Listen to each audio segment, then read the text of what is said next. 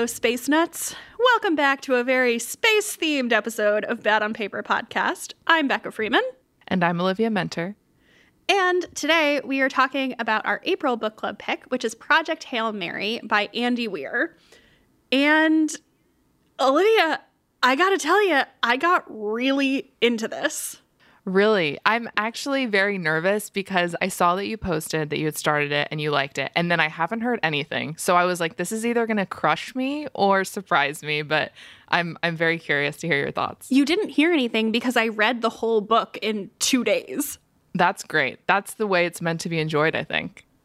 Well, before we get into the book club discussion, this episode is sponsored by Night, the makers of our favorite silk pillowcases. If you're ready to upgrade your sleep experience, you can take 20% off almost everything on their site at discovernight.com with code BADONPAPER. Let's do some highs and lows. Please tell me your high. I I almost wish we had a whole episode to discuss this. Oh gosh. So my high is uh, Jake and I's trip to Italy for our first wedding anniversary. It was this past week. We went for seven days. Uh, we were in Florence and then we spent a couple days in Tuscany and I'm probably butchering this pronunciation, but I think it's called Umbria or anyway, the country. And it was wonderful and just magical and it was really like a splurge like dream vacation for us and it was kind of like a makeup trip for our honeymoon that we planned twice and both times either was canceled or went very wrong initially so it was just it felt like a long time coming in a lot of ways and it was it was great it looked stunning so i booked a trip to paris and I, I, booked the Harry Styles trip. I can't remember if I had told people that. And then you were on your trip to Italy, and I was like, man, I think I screwed up. I, I should go to Italy. The good thing is, Italy is not that far from. You said Paris, right? Yeah, I think I'm committed to Paris, but I think next year I'm in the market for an Italy moment. You sold it real hard. Also, it looked like you did some like exceptional eating and drinking. We really did. I mean, that's pretty much the main point of traveling for me. It's eating and drinking and that's that's basically it. I like museums and everything, but I mean it's all about the food. It's all about the food. It looked great. Thank you. It was really fun. Maybe we should do an episode about trip planning. I feel like I want to oh. know how you go about your research because it seemed like you had you had a plan. I did. But you know what's funny is that the best experience of the whole trip maybe was the thing that we didn't have planned. We did a little day trip to this random, like medieval town in Tuscany, and it was the single best day of travel I think I've ever had in my life. But you traveled too, and I'm excited to hear about your trip as well. So, so tell us about Charleston. Yeah, so my high is that I went to Charleston last weekend to visit Grace, and it was really nice uh, because you know, we've lost our weekly touch point of talking on the podcast. So I was happy that we didn't let too much time go by before we got to see each other in person. And I went to Charleston. She planned a very food centric weekend. We had plans to go to the beach, but it was not great weather, so we didn't do that. But we went to a bunch of her favorite restaurants. I did Easter with her family, which was so nice. That's so fun. And it was just a it was a great trip. It looked great. I'm excited to go to Charleston more myself because my parents are building a house right outside of Charleston. So that's what I thought. We'll have to do a trip or something again. I was saying that to Grace. I was like, I think Olivia's parents are moving to Charleston. Did I make that up? And she was like, I think you made that up. no, they are. It's outside of Charleston, but they're there all the time now and always reporting back about restaurants and bars and actually my mom who follows you on Instagram now was like, "Oh, I saw Becca was at this restaurant that I've heard is really good. I think it's called Chubby's. Is that right? Chubby Fish. Chubby Fish. Chubby Fish. It was so good. Grace wanted to go on Friday and she was like, "Well, we have to line up at 4:30 because it opens at 5 and if you don't get in line, you won't get a seat." And they don't take any reservations. And in my head, I was kind of like, I don't know if any food is worth lining up for at 4:30, but it was it was excellent. It looked incredible. It really did. Um, also, like eating at 5 p.m. is kind of my ideal time. Like get a cocktail at five and eat at six. I feel like I would thrive in that environment. Well, then you have so much. I guess you go to bed earlier than I do. Yeah, I do. Then you have so much time afterwards. And then we were kind of drunk And then we went home and watched a bad movie, which was also about space. I watched a lot of space movies this weekend. I saw that and I wondered if it was because of this or just coincidental. It was coincidental, but I have some more space thoughts based on this. Oh, okay. Anyway, Okay. I'm looking forward to hearing them. yeah, so so my high was the trip to Charleston. What about lows? What's your low? My low is that I kind of had an unexpected bad body image week while I was traveling. It's always like the most frustrating thing for me when this happens because not only am I feeling bad because I'm feeling bad, but then I'm also like beating myself up because I'm like, why can't you just like be present and enjoy this moment and not have these thoughts like, oh, I don't fit in here or I don't look good enough to be in this like fancy restaurant or just these really negative kind of intrusive thoughts. And it was still like the most amazing trip and everything. You know, nothing is ever one dimensional. And, uh, but I'm feeling better now. So it passed. But yeah, there were a few days there where I just, you know, when you like hate every piece of clothing you own, nothing looks right, nothing fits right. You just are like beating yourself up. That I had a few days like that, which was rough. But Olivia, Yeah. I when I saw this in the outline, I related to this so hard because when I was in Charleston on Saturday night before dinner, we went to this bar and it was like a swanky cocktaily type place. And the where I was seated, there was this mirror, this huge mirror on the side wall, and I was sitting on like a not a poof, but like a a non-back chair. And I had this view of myself from the side, and it was also what I was wearing. And I had like a full internal spiral during the course of one cocktail sitting here looking at myself. And it just, oh my gosh. So I'm intimately familiar with having a bad body image week, having just had one myself, yeah, I'm or being in the midst of one, perhaps. I'm glad you can relate, but I'm sorry that you dealt with that because it really takes you out of any moment you're in. It's like it suddenly just becomes what you hear in your head, and you're not experiencing anything else going on. And yeah, I, I hate moments like that because I'm like, why couldn't I have just enjoyed this amazing place I was with these great people and great memories? But yeah, I'm glad it's just not me. No, it is not just you. I, I sat there the whole time, then being like, how can I sit so that I don't, uh, you know, just like contorting and looking at myself and feeling self conscious and, ugh. I I get that. And it's interesting because it's like nothing about yourself changed in that moment, you know? like you were exactly Yeah. the same as you as you were an hour before, a day before, but you can feel totally different. But yeah, what about you? What was your low? I am just feeling really spread thin right now across my work projects. And I'm really frustrated about it because I don't know if there is a solution. Mm. You know, I I feel like I've been in this like quote unquote hustle mode for the past couple of years as we've gotten rom com pods up and running, and now I've added on a book, and I have all these projects that I'm really excited about, but I still have my consulting work to pay the bills. And I think I've had a pretty good attitude about it for the past two years. And I feel like over the past month, it has all just hit me. And it feels really frustrating to have so much on my plate. And especially that I feel like it's to the detriment of my creative work sometimes, where I'm like, the solution to being able to do fewer things would be if I finish this novel and I can sell the novel, then I'll have money from that. But because I have so many things going on, sometimes it's hard to work on the novel and it's ah, it's really frustrating. Yeah, that's understandable. You are honestly one of the hardest working people I think I've ever met in terms of taking on more, always being the first person to handle something. And it's very impressive, but I can imagine how exhausting it is. And I also feel like when you have creative projects on the side, you just have this mindset like eventually that will be my full-time job. And when it's been so long, like it it, it wears on you. I I totally get it. And I'm sorry you're dealing with that. Thank you. And that was such a nice compliment to my Enneagram Type 3 heart about my work ethic. So, yeah, I, I don't think there's a solve. I don't want to give any of them up, but I'm just, uh, I'm out of balance right now. Yeah. Ugh, that's the worst feeling. Well, I hope that there's an end in sight at some point. Me too. Let's take an ad break.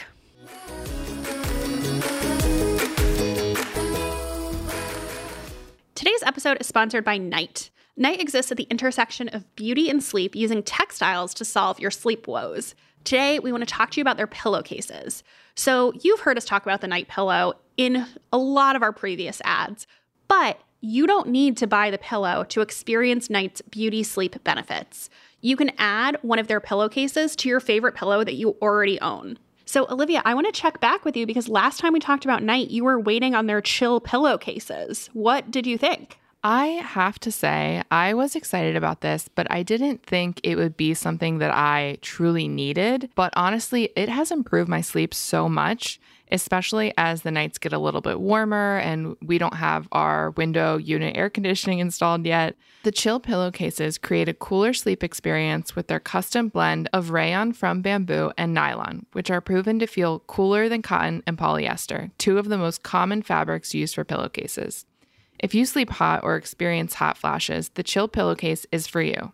I feel like this is going to be really amazing as we get to the hot and humid and ridiculously sticky summer months in Philly, which are brutal.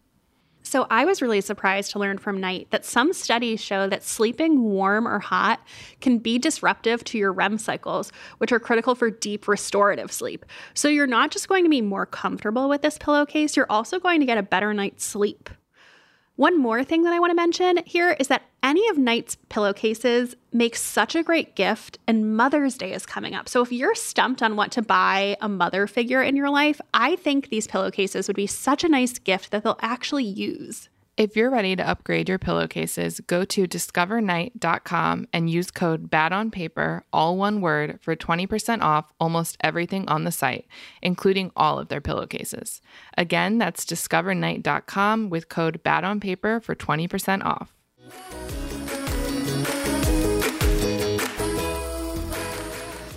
Into this book. So we're doing things a little bit different this month and, you know, give us feedback I think we're we're figuring out how this book club evolves. Two things that are different: shorter plot summary. We added in the plot summaries because some people said they like to listen to the book club episodes even though they didn't read the book. But we're going to go shorter. And we also have some voicemails from listeners with questions in addition to our own discussion questions. So, for future months, if you have a question while you're listening, take a voice note of it and send it to us, and you might hear us answer the question on the air. Yes. And I want to say I was really impressed with some of the feedback and questions and takeaways that people had that were super thoughtful and interesting. So thank you. Project Hail Mary follows the story of Ryland Grace, a scientist slash middle school teacher who wakes up on a spaceship with zero memory of how he got there or, at first, who he even is. Eventually, Grace remembers the story of how he came to be the sole survivor of the Project Hail Mary crew. He also remembers his mission to save the Earth from something called astrophage, a single celled organism in space that is absorbing all of the sun's energy. Through flashbacks, he also remembers exactly what astrophage means for Earth that without action, the planet will enter an ice age in less than 30 years. Grace's job in space is to find a way to destroy astrophage, send that information back to his home planet, and save humankind. No pressure. Grace isn't alone for long, though, as he eventually runs into alien life in the form of a dog sized, five legged spider with a stone like outer shell who he names Rocky.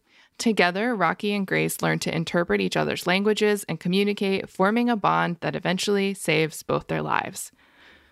So there were some spoilers in there, but not every single detail. So maybe that's a good balance for the for the plot summary. We'll see. Definitely tell us what you think. I think it felt good. Okay, cool. Becca, so I'm very anxious to know what you thought of this. I have been nervous ever since you posted about it, but tell me your impressions. You said you read it in two days. I'm very curious. I loved it. I will be honest that I was the one who suggested we do this book because it's your, the idea of you, it's your most recommended book. But somewhere in the back of my mind, I thought that I wasn't going to love it as much as you loved it. Just because space isn't my jam. And so I was like, oh, I'll read it. It'll be fine. People like it. It won't be for me. Mm-hmm. Within the first 50 pages, I was so sucked into the story. I also, it was funnier than I thought it would be. Like there was a humor to it. Mm-hmm. I tore through it. The plot, obviously, like there's no higher stakes than the world is ending and you know this guy needs to save the planet i was riveted Oh, yay, I'm so excited. I'm literally smiling so big. Like you just told me that I don't even know what the equivalent would be. I, I don't know, but I'm so happy. it was fantastic. It's also a doorstopper of a book. It is huge. And yeah. so I started the book probably about two weeks ago, thinking that I wasn't going to like it that much and that I would just read it 50 pages at a time. And so I gave myself all this time to read it and then plowed through it in two days. well, that's great. Yeah. I, oh my gosh, what were you most surprised about, do you think, other than the fact that you kind of didn't expect to like it? Well, I didn't go in with any knowledge of the plot. And I was very surprised by him finding alien life and that this was a friendship story between him and an alien. I, you know, and also he doesn't meet Rocky until maybe a third, halfway into the book. And so I really didn't, I was already sold on the book when I thought it was a very different story. And then I was like, oh, and now he has an alien friend. Yeah. That's actually what I love about it so much is I feel like it's like different layers of of falling in love with the book. It's like you're already kind of sucked into the mystery and then you're like, "Oh my gosh, there's actually a deeper friendship story here." It's just it feels like just a delight, a treat after treat. Yes, but it could have so easily have gone off the rails where mm. and especially reading about the description of Rocky's looks I was like, oh, geez. And nope, still in. yeah, I have to know what were you picturing Rocky as the entire time? Because I feel like he shifted. I'm saying he. It, it Rocky shifted so many times in my mind as to what they he does. What are Rocky's pronouns? Do we know this? I think he. Although he. I'm also thinking about them talking about reproduction, and I think he can asexually reproduce. Hmm. Yeah. I'm unsure. Okay, well, I will go with he because Andy Weir says he in the book. So, what were you picturing? So, I was picturing a tarantula. Uh, it had it had hair for sure in mind, even though it is described also as a rock. And so I pictured like a, a toupee, by the way, on a tarantula just now.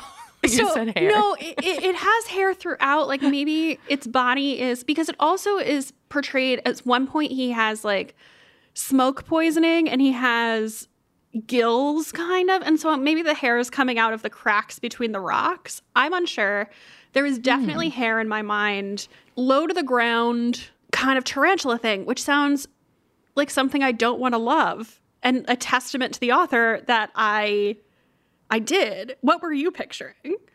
I pictured a giant boulder with different legs coming out of it. That was basically it. But something I, I had to keep reminding myself of is that Rocky didn't have a face. And that was something that I found super fascinating because, like you said, I still felt so emotionally attached to this creature without any facial expressions. like I was picturing him smile, but there's no mouth, there's no eyes. I also it blows my mind. To complicate things, I'm pretty sure at one point he is described as wearing overalls. Yeah. Oh my gosh. I have to say the the part that I think of over and over is when he wears his little gloves and his little fancy outfit. I literally was like, I would die for this tarantula rock creature. I oh my gosh, it was so sweet. So this is one of my biggest concerns here is this was such a, a good book. I really loved it. I think this would make a terrible movie. Terrible. And it's becoming a movie and Ryan Gosling is set to star. And so it's Ryan Gosling talking to this rock slash tarantula in overalls. It sounds they have a real challenge in front of them because that sounds so unbelievably corny. I am struggling as well to understand how it's going to work, but something that did give me an idea of how they could be creative was I also listened to the audiobook of this, which was interesting because Rocky speaks in like musical sounds, which you would think wouldn't translate. Yeah, in the book, it's just music notes. Yeah. And I couldn't picture the audiobook version, but once you listen to it, you're like, okay, that kind of works. But again, I don't know how they're going to have a CGI rock spider creature with no face. We're going to get to this later. So, what do you think about Ryan Gosling? Because I feel oh, like. Oh, I'm into it. I, I like it. I think this role makes sense for him. I think he's probably trying to break out of the heartthrob, love interest, romantic lead guy with some of his more action roles. And I think this is the kind of serious career making role that, you know, you can win an Oscar for. I think it makes a lot of sense. I, I think it's like an esteem, especially after Matt Damon did The Martian. Like, I think it makes a lot of sense for him. And certainly, I didn't picture Ryland as hot as Ryan Gosling. Like, I was maybe picturing a lovable schlub. Like, I was picturing present day Mark Ruffalo who like needs a haircut. I love Mark Ruffalo. Ruffalo. Me too, but like I wasn't picturing heartthrob. Yeah. They do say I reread it for this, and they do say in the beginning, which I missed, that he's like absurdly ripped after the space journey. But he's ripped from the space journey, so I don't think when he's right. on Earth that he's ripped. I when I first heard it was going to be Ryan Gosling, I was excited, but then someone put into my brain that Ryan Reynolds will be perfect for this. And then I was no. like, wait, but I think it'd be so much better because he's goofier and like more sarcastic. Yeah, but I think this role needs an earnestness to it that I don't know that Ryan Reynolds has. Like, I feel like Ryan Reynolds would make it this slapstick thing, and that would really change because so much of the book is like the tenderness of mm-hmm. Rocky and Ryland's relationship. Well, I guess this actually presents an interesting point because it is the type of book that could go one like it could go two ways. It could be sort of like funny journey through space, blah blah blah, friendship story, or it could be, you know, like you said, super tender and emotional. And it could be both, but maybe that's harder to do. I don't know truly, I think this is either going to be the best movie or the worst movie of our time, and there is really no middle option. I'd be interested to see what you think of The Martian. I can't remember if you said you'd watched it or not. No, I haven't. Because it's not similar, but it is only Matt Damon. There's he has no one to interact with at all, and it's still a really, I think, in- entertaining movie. But okay, I'm going to the movie theater for this one. I'm going to rent it out. Who wants to come with me? Maybe we'll go together. yes, that would be awesome. I'm really excited for it. I know this is your thing, but I feel like I'm now in this with you. Oh yeah. Oh yeah, you are. And then there's a true fandom with the, with this book, which I enjoy. Okay. Wait, I need to talk to you about I don't know, maybe 60% through the book, 70% through the book. Do we call him Ryland? I feel like Rocky calls him Grace, and I'm mm-hmm. I'm kind of struggling with how I refer to him. He finds out that he did not volunteer for this mission and that he was basically drugged and put on this space flight after the two people who were supposed to be there both died in an explosion. I gotta know if you were in his shoes, do you complete the mission or do you spite Earth? I I thought about this a lot when I first read it, which by the way, again, props to Andy Weir because I was totally surprised by this and I didn't see it coming. I think I would just have to move forward because it's like, what else is there to do? I, I don't know. To give my life some meaning, I think I would have to try to complete the mission. What about you? I feel like you would spite Earth. Oh, I don't know how I would feel. I certainly would take a pause. I wouldn't just keep on with the mission. I would take an intermission here to have some really petty thoughts. Oh, yeah, I would be pissed. Like, very pissed. And I think it helps that he was a scientist, so he had a greater cause in in discovery and in scientific process, whereas I am just some schmo who does calculator math. so, you know, there's no inherent joy in the mission for me in the discovery, but oh man. Yeah, it would be a brutal decision. I I don't know. It would probably take me like 2 weeks just to process that. Longer. And yeah. the whole reason that he was tricked is because he didn't want to go in the mission in the first place because it's a suicide mission and then he didn't get a choice about it. Yep. Yep. And then, I mean, oh gosh, this also begs the question, which is something else I wanted to talk to you about. The mere idea of waking up and then slowly realizing that you're just floating through space horrifies me. But but what would your reaction be to that? Say you go to sleep today and you wake up and you are in space. I don't disagree with you. However, I think my larger problem would be the two dead people that are also there. True, that's a side note. It's a side note.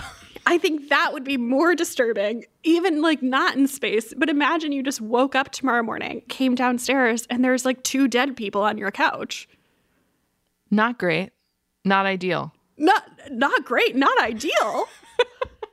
I mean, no, it would be bad, but to me, that seems more terrifying. That seems more plausible to me than waking up in space. Sure. I mean, yeah, I guess so. But well, know, like I would, I would know the steps to take were there a dead body in my house. You know, you I would? would call. I would. I would call the people. The people who, you know, the police. I think I'd run outside, like I'd just run away. Well, at least you could run away, Becca, because let me tell you, if you were in space, you would not be able to run away. Which I guess to your point, the dead people plus space is really sort of the combination that would be terrifying. Sure. Sure. Would you have a panic attack or do you think you'd be like, cool? Oh, I, I absolutely think I would have a panic attack. Yeah, same. And I have another question for you, which is a question I ask people a lot because I feel like it tells mm-hmm, me mm-hmm. a lot about them as a person. Yeah. If someone were to come to you and say, Congratulations, you've won a trip to space. We're leaving in a week. Pack your bags, all expense paid. Would you go? Or would you be like, Ab- hell no? Absolutely not. Okay, me either. Space feels too dangerous. And while I was reading this book, I did some research. Oh. And I did find out that apparently no one has died in space. Mm. So no one has died in a space related accident outside of the Earth's atmosphere. So the Challenger exploded, but that was still within Earth's atmosphere. There was another big, I think it was a Russian spaceship that exploded on reentry, but it was in Earth's atmosphere. So, you know, the thing you see in all the space movies where someone's cord gets untied and they just float away? That's never happened. Huh. I mean, I guess they the other things have probably floated away, so they understand that that would happen if one were to release themselves. But no one has ever died in space during a space related accident. So I, I guess space is decently safe. Safer than here, probably. It's just the getting there. Getting to space is safe. no. But no, it, it, to me, it feels like why? Yeah. There would be nothing for me to gain from going to space. Like, do you remember a few weeks ago when Pete Davidson was going to go to space, but then it like got rescheduled and he couldn't go anymore? I love that our timeline as a culture is such that I was like, oh yeah, I remember that. That was just a blip on the radar of living in 2022. Like it was just just a passing bit of information that I was like, oh cool, he's going to space. Like, and then he just did but it. Like, and- how would Pete Davidson's life be better or worse from having gone to space? Well, I mean, it could be worse. He could die, but I, I just feel like I guess it's like skydiving. Don't have any desire to do that either. Me either. These are both things that Jake says he would like to do if given the opportunity. And I just don't understand. Like, why would you expose yourself to such unnecessary risk just to see a giant expanse of nothing? And I guess the follow, Earth. Follow up question. If somebody guaranteed your safety, so I guess now some omnipotent being is in is in play here too. but somebody guarantees your safety, would you go to space? Well, remember last time I was talking about how I was afraid the plane would crash? I don't know if I could handle going to space, even though, even if it was guaranteed, I don't. Maybe I would be afraid that I would have a panic attack, to be honest with you. And I would it's the it's the claustrophobia paired with whatever that fear is of giant endless space. I agree. I wouldn't go either for different reasons. I, I feel like the takeoff process seems terrifying. Oh yeah. I'm not sure about the landing process if that's just equally terrifying or if that's gentler, must be. but I don't know. I'm not. I guess I'm not a true space nut because I wouldn't go. I'll stick to the movies and books about space, I think. But another question Do you believe aliens exist? Yes, absolutely. However, I think that alien life form exists more along the lines of astrophage, that mm-hmm. it's a cellular, non intelligent organism. I don't know if I believe that something like Rocky exists. I wouldn't be shocked, I guess, I hope so. but so, I'm not positive if I believe. Okay, that's understandable. What about you? I think I I feel pretty similarly. I, I think it has to be out there. I also think that it's probably something that my brain couldn't even conceive.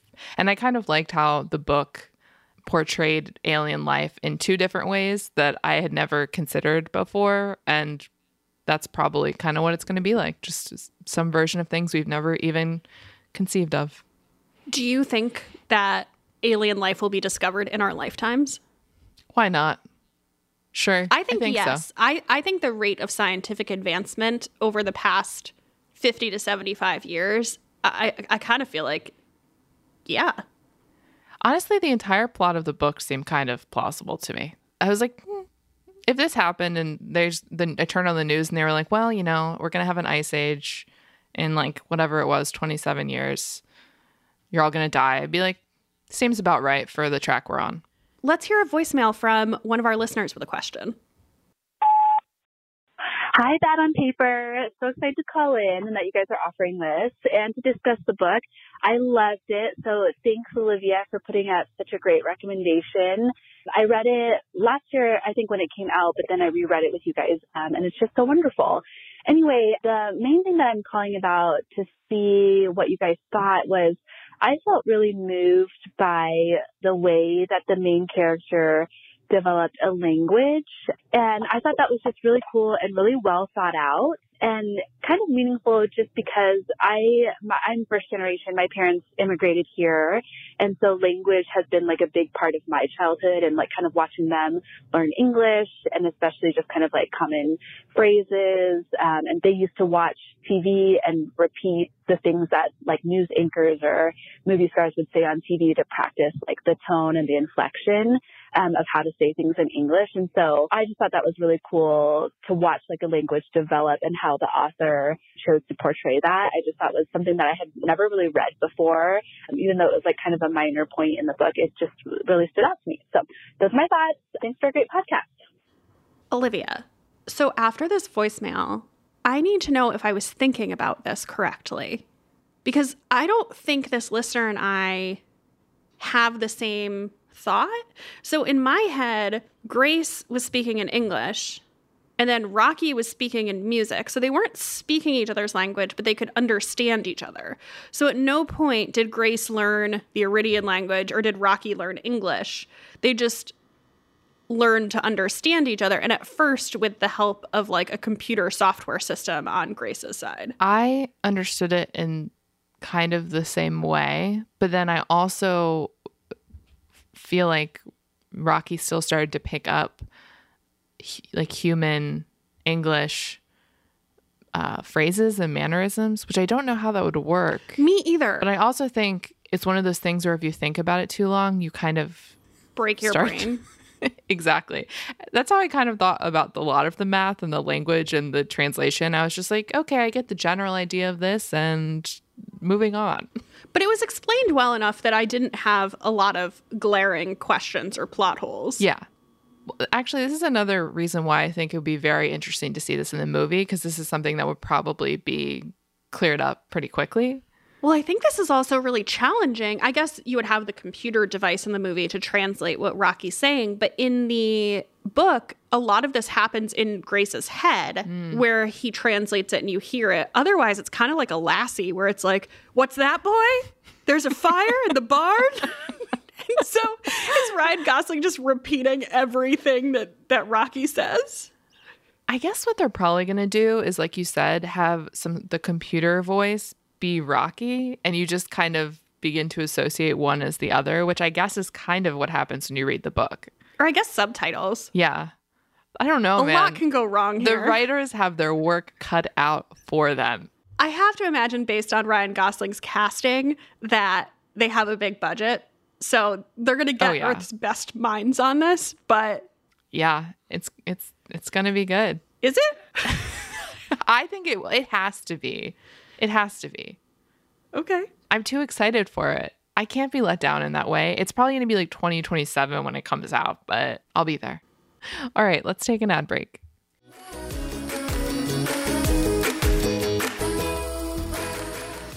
Today's episode is also sponsored by Prose, the world's most personalized hair care. I've been using my customized shampoo and conditioner for almost two years now and am a loyal convert. And Olivia has taken the online quiz and is going to try out the product soon too, which I'm very excited to hear about. Yes, I have to say, I was blown away by the specificity of the quiz. I was expecting like the usual questions if I have fine hair or if it's color treated, but I was surprised by the other more in depth questions. It even asked how often I'm stressed or if I've been through a stressful life event lately, like a breakup or bereavement. The questions alone let me know that Prose approaches hair much differently than other brands I've tried in the past. They do. By analyzing over 85 factors, Prose determines a unique blend of ingredients to treat your exact concerns. For example, I told them that I wanted thicker, fuller hair and also to go longer between washes, and they delivered. And I've also noticed an overall improvement in my hair health since using them. It's just shinier and I'm experiencing less breakage. And one thing that is very cool as a longtime customer is their review and refine feature. So after every bottle, they ask you how they did so they can tweak and improve your next bottle so your formula gets better the longer you use it. I also appreciate that as a carbon neutral certified B Corp, Prose is an industry leader in clean and responsible beauty, and they're also cruelty free. And best of all, for our listeners, they're totally risk free. If you're not 100% positive that Prose is the best hair care you've had, they will take the products back, no questions asked. Prose is the healthy hair regimen with your name all over it. Take your free in depth hair consultation and get 15% off your first order today. Go to prose.com slash BOP. That's P R O S E dot com slash BOP for your free in depth hair consultation and 15% off.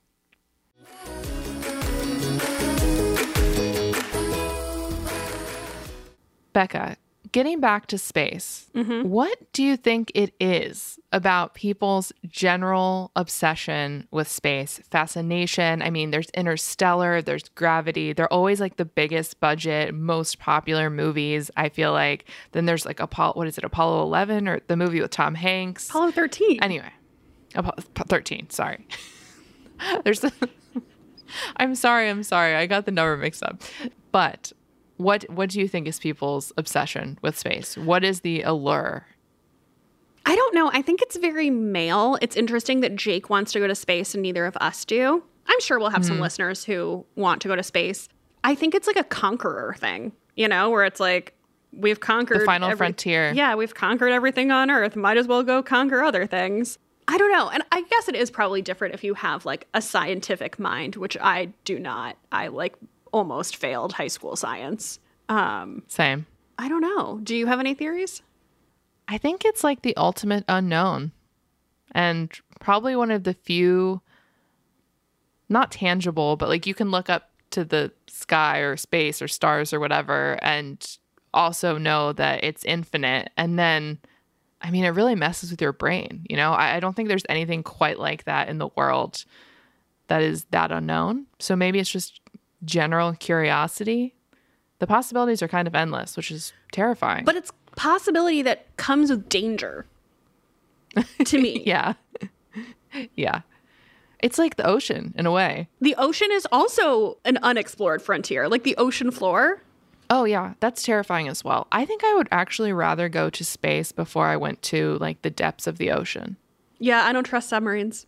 Don't know why. Oh, No reason. me either. I feel like it makes a lot of sense. Like, I feel like it's a natural human instinct to fear a submarine. Also, I don't think I'd be allowed in submarines. I think I'm too tall. Isn't there a rule about that? Oh, I don't know. or is know. that just like the Navy? I'm unsure. Either way, I'm not going, so it's fine. Hmm. Oh, okay. So, one of the things that I know was not a salient plot point, but they did give a lot of page time to was the coma slurry. And Grace's dilemma if he was going to travel back because it was a suicide mission, there wasn't enough food, was he going to put himself back in a coma or eat the coma slurry, just like choke it down? Which which would you do? I think I would just I think I would choke it down. Me too. The coma sounds too scary. It really does. But I did get us some astronaut ice cream for us to be able to experience the food of space. Yes, I my doorbell rang the other day. I opened it. It was an Amazon package, not unheard of in these parts, but I was surprised when I opened it and it was just a pack full of astronaut food. And um actually Becca, I don't know if you know this, but Jake's company is like astronaut themed. No. It's very strange. Anyway, I was like, Jake, is this yours? No. And then I I knew. I knew it was from Becca and I knew this was a friendship You just that was headed headed in the right direction. you texted me and you were like, "Am I correct to assume that the astronaut ice cream is from you?" And I was like, "Yes, you are correct." Well, I didn't want to assume because then it would be weird I, if I was like, "Thank you so much." But it's kind of a big pack, so if I like this, like I've got dessert for a few days. Well, so we have different flavors. So I ordered the astronaut ice cream of my childhood. I remember being Neapolitan ice cream, Ooh, but um, I ordered it for myself, and then apparently it was the last one. So you got cookies and cream. I'm excited about that. Just to, to describe to the listeners, the package that this comes in looks like there should be a USB cord or something inside. It does not look f- food like at all. No, this is the this is like the packaging I remember from my childhood. But apparently, there's new age astronaut ice cream too. That's like millennial branding. I was tempted to get us both, but I was like, I don't need to spend eighty dollars on astronaut ice cream because you couldn't buy you- this in one pack. I had to buy. I think I bought myself three packs, and I don't know how many you got. You absolutely do not need to buy $80 worth of this. But who knows? It could be incredible. It looks like You've had this before, right? no. When you're a child? I've had Dippin' Dots. Is that the same Oh, thing? No, it's different. So this is like freeze dried ice cream. I remember having this as a child. I could only find it as ice cream sandwiches, but I remember it not being an ice cream sandwich and just being the freeze dried ice cream part. Okay, I'm gonna. Should tr- we try it at the same time? Yeah. Okay, I'm gonna. Oh, it has a crunch to it. I may actually break a tooth. Hold on. Oh, Hmm. I tried the strawberry part, which I think was a mistake. Based on Olivia's face, she's not thrilled. It looks like if she had something to spit it out in, she would. it's the texture. Well, this is, I think, at least as a child, what I was given to understand the texture of space food was. It was all freeze dried. It's like those um, Special K with good. red berries from like, it's like th- everything's freeze dried. It's like imagine if you bit into a piece of like chalk, and then you were just surprised to find it tasted like cookies and cream ice cream. That's the exact experience, except the chalk is it's very large. It kind of like melts in your mouth in a weird way, though. That I, I, I guess I hope chalk wouldn't. Maybe that's the key. You don't actually chew it. You just wait till it melts on your tongue. it gives me chills watching you bite into that. Not in like a oh cold ice cream, like in a nails on a chalkboard kind of way. Not the sound, just the texture. Oh my gosh! I so feel like we is should it do safe to say you're not going to finish yours? Oh no, she's going in for another bite. Look, I don't understand it, but I am compelled to keep eating it. So it's um I'm glad we had this experience. Do you think this was better than what Ryland had? I mean, the food was described to sound pretty delicious in the book. It was. Do you think that Ryan Gosling is at this very moment prepping for the movie in the same way? Do you think that's why there was Me- no Eva more Mendes Neapolitan? is like, "What are you doing?" There's no more Neapolitan ice cream on Amazon because Ryan Gosling bought it all to prep for his role. Yeah, absolutely. It's part of the method acting experience. He's only eating space food for the next five years. She ate another bite, folks. She ate another bite. It's like weirdly. It's, um, Oh, what was I eating the other day? I said this about something else too. It's like hint of lime Tostitos, where you're like, you take the first bite, and you're like, well, I don't like it, but it's. I gotta, I gotta find out more, and then you like keep eating it, and then you're like, maybe I like it. yeah, it's like plain food. It's like in any other setting, I would stop eating this, but for some reason, I'm just going to journey on here. So Well, we'll see. I think Jake will like it. Oh, there's plenty for him. The good news is that it's made in the USA. So if you're since 1974, there's been a market for this. Oh man. Well, thank you for sending this. The, I could also use this as a weapon if need be because it is so compact and solid. It's like light though. I don't know if you guys can hear this. This is me on the table. oh, Um, mine's really crumbly. I have crumbs everywhere. There's it's shedding pieces. Oh, I know someone's cracked a tooth on that. That's all I know. Worth it though, maybe. Let's talk about the ending. Yes. I guess before we give our thoughts, should we listen to this voicemail? yeah, let's do it. Hi, Olivia and Becca. It's Marianne. I'm a longtime fan of the podcast and obsessed with Project Hail Mary. But my question for you is, did you like the ending? Uh, for how much I obsessively tore through this book, could not stop talking about it, could not stop thinking about it, I have to admit, I found the ending lacking. I wanted him to get back to Earth. I wanted resolution with Stratt. I just, uh, I don't know. It left me wanting more. So I want to know what you guys thought of the ending. Thanks for everything you do. So, what did you think of the ending? I really loved the ending because it was not what I expected. I fully expected someone to die. I thought in order for this to really like hit you in the feels, have meaning, someone has to perish. So I liked that it was an unexpected happy ending. And I didn't think about the resolution, what happened on Earth Mm-hmm. that Yeah, much at Earth. all because I was because I was so invested in Rocky and the tiny classroom of the tiny Eridians. I was like, this is the most pure, amazing ending I've ever read. But what did you think? So, I liked it. It did feel somewhat inevitable, like it was the only ending there could have been. If he went back to Earth, I mean, the book then would have been like 300 more pages of him dealing with that. but if he went back to Earth, like Earth did him wrong. Screw Earth. So I like that he was Yeah. he went to Erid and he was treated like a king among men or spiders mm-hmm. in this case. And I thought it was interesting. It did bring up some some questions for me that I feel like one chapter was probably not sufficient to answer. So I do feel like it introduced some some questions, but I liked it. What questions? Well, just like about how how life on Erid works, and also like how did they how did mm. they advance their technology so fast to like engineer food for him and like invent cloning? It seemed like their technology was not there, and also they don't see, so the whole planet is dark, and so he's living in like a dark bubble. And I don't know. There was just like there were a few things that I was like, huh, I'm with you. I'm happy for them. Yeah, I, I understand that. So I didn't mind the ending, and it was cute that he had students again. Yes, that was ador- I I did not see that coming, and I thought it was adorable. But I do like that to a certain extent. Your brain kind of had to fill in the the details that maybe weren't as important to the heart of the story. But I agree, there definitely were some things that I was thinking about the planet. But it's hard to think about anything else other than the me burger once the me burger is introduced. Oh, where did that question go? Would you eat a me burger? Yeah, we got a voicemail with this question, um, which is an amazing question. I think I would. Absolutely.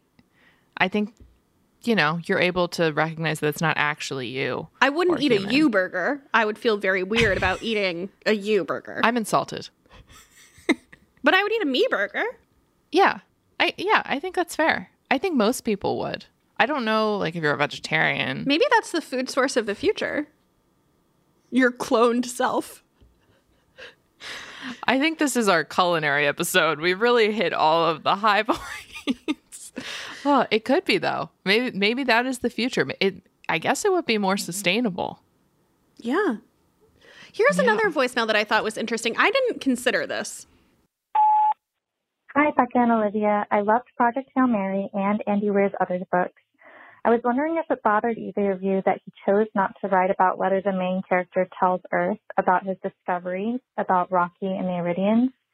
I personally think that Ryland chose to not tell Earth in order to protect the Eridians from Earth, but it bothers me that Andy Weir doesn't include Ryland's thought process about it because I think it's a pretty important thing to be left out. What do you think? Yeah, I actually had not thought of this at all. And I found it it interesting that it hadn't crossed my mind even a little bit. What about you? No, it didn't cross my mind at all. Again, I'm of the opinion fuck Earth because of what they did to him. So they don't get to know. Um, also, my understanding, which could be incorrect, was that he didn't really have an option. Like, they had his, he sent all of the Beetles back to Earth. And so he didn't really have a means to get something there. He just had his spaceship. So, in order to like tell Earth, he would have had to go there, which based on the time thing. Oh, I didn't know about that. Like the the difference in time experienced in space versus on Earth. Did you know that? I did only because have you seen the movie Interstellar? No. It's okay. If you get on a space kick again or after this, it's with Matthew McConaughey and Jessica Chastain, two people who I love. And like the science is very confusing, but a large part of it is about the time difference. Mm. And um I mean, I can't like explain it to anyone if you were to ask me to, but yeah. Um definitely complicates things. Do you think this made you think feel differently about science fiction, about the genre? Do you feel like it was like a one-hit wonder for you in the science alien book world? I think it was a one-hit wonder for me. I already said that I it it definitely exceeded my expectations and made humbled me in that I don't necessarily know what I'm going to like. So it would be more open to science fiction in the future. I actually like science fictiony like YA books. If there's mm-hmm. like you know, an adventure or something component. But no, I don't know that I would go seek out others, but I think I would read anything that Andy Weir writes next. Would you read The Martian? No, I'm not going to go backwards. It's hard with this one because I feel like it is such a good human story that and The Martian is too, but it's just it doesn't hit the same way. But I would suggest you watch the movie. Okay. I've tried some more science fiction after this personally, and I found it difficult to get into. So mm. maybe it was a one hit wonder for me too, but I agree. I would read anything that Andy Weir writes, definitely. Let's get out of book talk and into some end matter here. I noticed that we both have obsessions from Athleta. Yeah, I this is not sponsored by Athleta, but Maybe it should be. I went into the outline and you had just written it and I had already planned so it was really just we're on the same the same page here. But tell me about well actually I am also obsessed with your obsession. So Oh. I'm excited to hear you talk about it. Yeah. So I mentioned two weeks ago that I've started running and doing couch to 5K. And I'm running outside. And so one of the considerations is where do I put my phone? And so I realized that I had a pair of Athleta leggings that they'd sent me a while ago and I never worn them. They're the Athleta Salutation Stash leggings. And I think they're more meant for studio workouts, but I like them for running and I don't think they're see through at all and they have the the hip pocket. They have like a really deep hip pocket. And i'm obsessed with them and now i've bought two more pairs of them because these are my running leggings. I will say i recommend buying them one to two sizes smaller because otherwise well i think it depends on what workout you're doing. But when i run I- feel like i got i have them in medium and large and in the large ones my phone like pulls it down a little. So I think you want them like really tight. I can confirm that this is correct. If I have them in two sizes as well, and the key is to size down or they will roll down. And there is nothing, nothing that annoys me more when working out is if the waistband is just slowly rolling down. Oh, It's yeah. the worst feeling. Worst feeling. But they're incredible. I would agree with you. I tried, I bought a pair or two of the ones that are specifically for running and I liked them less. I don't know which ones are specifically for running. They had running. a filter on their site and I, I filtered and it was like the hip one, the leggings that had a hip pocket that were for running and I, I didn't like them as much. oh, hmm, interesting. I like that these are really thin. It's like, it's kind of like the Align leggings from Lululemon. Like it's like second skin. Yeah. They're soft enough to also lounge in, which is great. Uh, yes and no. Or for me. the medium is like pretty compressed like it's pretty tight I wouldn't want to lounge lounge. I could certainly like wear them on errands, but I I wouldn't say they're like comfort. Hmm. Okay. Interesting. Tell me about yours because I got very close to buying this when you were talking about it on your Instagram. Yeah. So mine is the Athleta Cabo linen wide leg pants. And I actually bought them before a beach vacation that I went on because I wanted some easy linen pants to throw on over swimsuits or with t shirts, whatever. Since getting them, I have discovered they are like the ultimate pant to wear on flights and for traveling. They're linen, so they're breathable. They're still like full coverage. I hate wearing shorts or skirts or even really dresses on planes. So, you know, they're still pants. I initially was kind of annoyed when I got them because I realized they have zippers on the pockets, which I was like, oh, this isn't like the beach, like easy breezy aesthetic I wanted. However, I have discovered that they're kind of amazing for travel because I can put my phone in there, zip it up if I'm running around, if I'm sprinting through the Frankfurt airport at full speed for a mile, as I was recently. Like nothing is falling out of them. They just feel good. They're not constricting at all, which is incredible. Like whenever I see people wearing jeans on planes, I'm like, "Are you well?" Like it doesn't feel comfortable to me. Like it's just ugh, no. So I highly recommend them. And then for these, I would suggest sizing up one or two. Interesting. That's my personal experience. Let's talk about books because we both have a lot here. We do. We really do. Do you want to go first? Sure. I yeah, there are a lot for for me, but I finished since we last talked A Court of Mist and Fury. I kind of talked about it enough on the last episode probably, but I really enjoyed it. I did feel it was really long. Did you like it better than the first book? Yes, absolutely. That's my favorite book in the series, I think. I enjoyed it so much. I think that I will probably take a break from the series after it just because I read them back to back and it was kind of a lot. Um, but I really enjoyed it. Also, did you realize there's 69 chapters in it? I did not. I I I checked like 3 times and I was like, well, okay, I see what she did there. I also read The Younger Wife by Sally Hepworth. I downloaded it on my Kindle. I just wanted something that was like a, a very classic domestic thriller. Didn't hate it, didn't love it. Yeah, that's pretty much as much as I can say about it. It kind of scratched that itch for like a pretty typical thriller. I also finished The School for Good Mothers by Jessamine Chan. Incredible writing, absurdly dark, very disturbing in parts, involved robots, so it's a little bit of Hmm. sci fi as well. I liked all the Philly references, but it's definitely a probably difficult read if you've had children recently or have children at all, maybe, but really great writing. And then I started Sea of Tranquility by Emily St. John Mandel. Have you read anything by them? Yes, I loved Station 11, and I know that it is controversial, but I really liked The Glass Hotel. A lot of people hated The Glass Hotel. See, I read Station 11, but I haven't read The Glass Hotel. it was the follow up, and I think there were a lot of expectations, and I think a lot of people hated it. It's it's not at all like Station 11. Huh. I, I was kind of on the fence with Station 11, but I also read it mid 2021. And Oh, not the right time. yeah, I didn't realize when I got it what it was about. And I was like, oh, okay, we're doing this. But um, I mean, beautiful writing. Sea of Tranquility is interesting so far. I'm reading it at night, and I find that every time I start reading it, I'm like, wait, what's happening? but, but yeah, we'll, we'll see how it goes.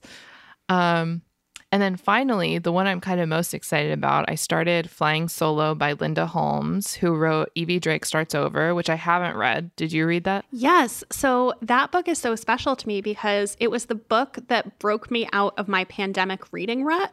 And I'd owned Oh. it for over a year and it had just sat on my shelf and I was not excited about it based on the description. I was like, I don't care.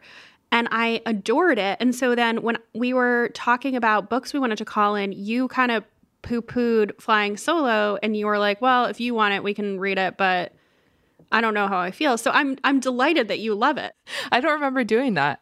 I guess based on the description, it's not something I would necessarily go for, but I'm loving it. Like it's so fun. And I just, yeah, it's really, I find it very comforting and soothing. And I also really love that the main character is in her 40s. And also just the author just randomly worked in that she was plus size, but it's not a plot point at all. It's like never mentioned. And I kind of love that because I don't know. I feel like as a culture, we kind of just read things assuming people are thin, which is ridiculous. But yeah, anyway, I love that it's not a plot point and it's just a detail. And she's an interesting character with an interesting life. And I'm really enjoying it. Okay, enough about me and 5,000 books. what about you? Well, I have I have four too. So I I read The Roughest Draft by Emily Wibberley and Austin Siegemund-Broka. I had higher expectations for this one than it delivered. It's a rom-com about a writing duo who has written this like chart-topping bestseller and then broken up as a writing duo for unknown reasons and they're enlisted by their publisher to deliver on the second book in their contract even though they now hate each other and so they go to florida on this writing retreat to do it i thought it was also interesting that the authors are a husband and wife i didn't love it Oh gosh. yeah I, the idea of writing something with my partner just made me want to oh wow, good for them. But i didn't love this okay, i didn't. That's a bummer. i almost didn't finish it and then i kind of hate finished the last third of it Darn. So, not a recommend. I read Project Hail Mary, which I obviously loved. I read Cover Story by Susan Rigetti. I think that's how you say her last name. I'm not positive. I tore through this in one sitting. It is almost as if she took Elizabeth Holmes, Anna Delvey, and Caroline Calloway and smashed them together into one super scammer. So, it's about a scammer who is taking advantage. It's told from the perspective of uh, her Mark, I guess, that she's taking advantage of, who is an intern at Elle magazine. And that's where they meet the scammers, uh, like an editor at large there, and get sucked in and drama unfolds. I loved this. It was really interestingly told too. It was all told through emails, FBI records, Slack messages, Instagram posts, and diary entries. And for the first 50 pages, I was like, oh, it's a little too simplistic. I don't think I'm going to like this. But once it really started to get going, like devoured. Huh. Okay, it's in my pile, so I definitely will pick that up soon. It was great. I think you'll like it. I do love scammers. And then I read How to Fake It in Hollywood by Ava Wilder, which comes out in June. And Claire Mazer, who is my soulmate in celebrity normal people romance reading, told me that she liked this even better than Funny You Should Ask by Elissa Sussman. And so I, I read this, I was really excited for it. And I liked it better for the first half. And then the second half kind of fell apart for me. And I ended up not loving it that much. Hmm. So, this is a fake dating. It's a struggling up and coming actress gets into a PR relationship with kind of like a a Ben Affleck if Matt Damon had died. So it's like a a famous actor who was part of a fame like an A-list duo but like the other half of the duo has died and now he's gone into like Oh, I a deep you- depression. I got what you meant immediately. Yeah. so great description. It was just very specific. yeah. And um I didn't I don't know. It didn't end up being better for me.